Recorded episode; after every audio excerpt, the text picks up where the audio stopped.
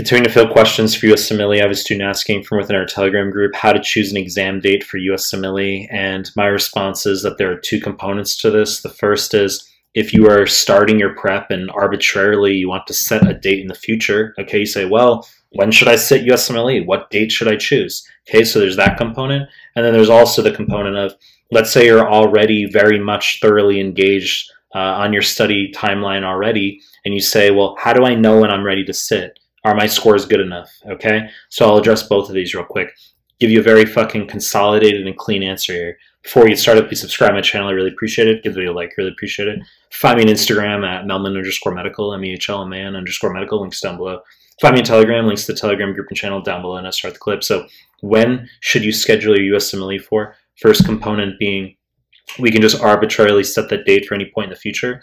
I like to go by the objective completion of your resources. So if a student comes to me over Skype, just as an example, okay? Student comes to me over Skype, we're meeting for the first time, and if the student is not confined or constrained by his or her school, where the school says, fuck you, you have to sit in three and a half weeks, well, we wouldn't have a choice in that matter, would we? But if the student comes to me and just says, yeah, I can sit whenever, okay, well, what I want is to objectively complete all of UWorld, Okay, it's a long fucking discussion. Yes, step one is pass fail, but the best prep for 2CK where your score matters is solid step one prep. So even if your scores are good, I don't want you curtailing UWorld. I want you to get through all of UWorld. All right, then, and that should take you about two months. All right, two depends on how fast a student can go, but let's just say subjectively about two to two and a half months. All right, so you're going to do all of that, and then you're going to do offline NBMEs 20 through 24. You're going to do free 120. You're going to do 25 through 30, and then you're going to sit the US USMLE, you're going to pass, no problem. Long discussion, the student finally finishes UWorld, sits NBMEs 20 and 21, this, the percentages are under 60-ish percent. I'll have him or her go back to all the UWorld incorrects, not a second pass UWorld, just the UWorld incorrects, okay? So we're looking at about three to three and a half months to prep for step one overall. The student can just do nothing but study. And if we have to uh, remediate with UWorld so we could be looking at four plus months, okay?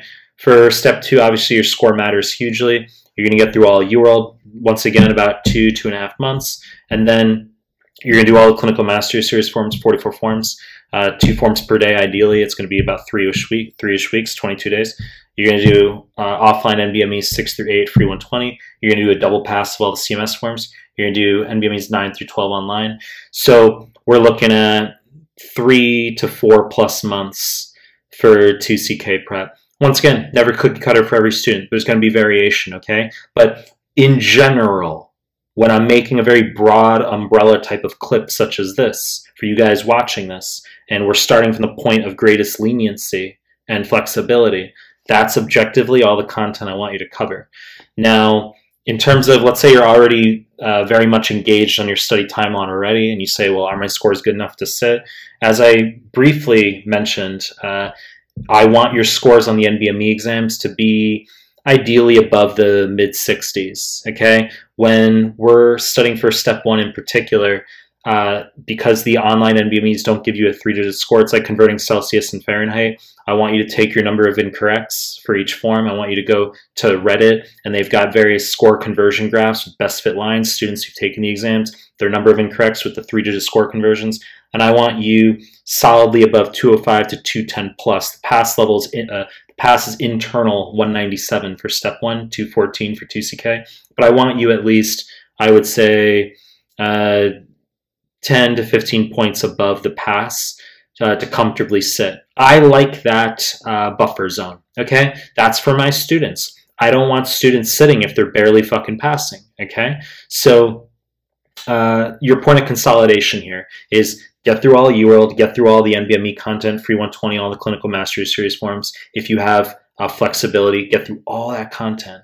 And if you're already very much engaged in your study timeline, I want you above the mid 60s. I want you above two thirds on the NBMEs. And if we do the do the three digit score conversions, I want you above the pass mark, uh, two, 205 to 210 plus for step one, and in the high teens, 220s for 2CK. Pass mark used to be 209, but it's 214 now.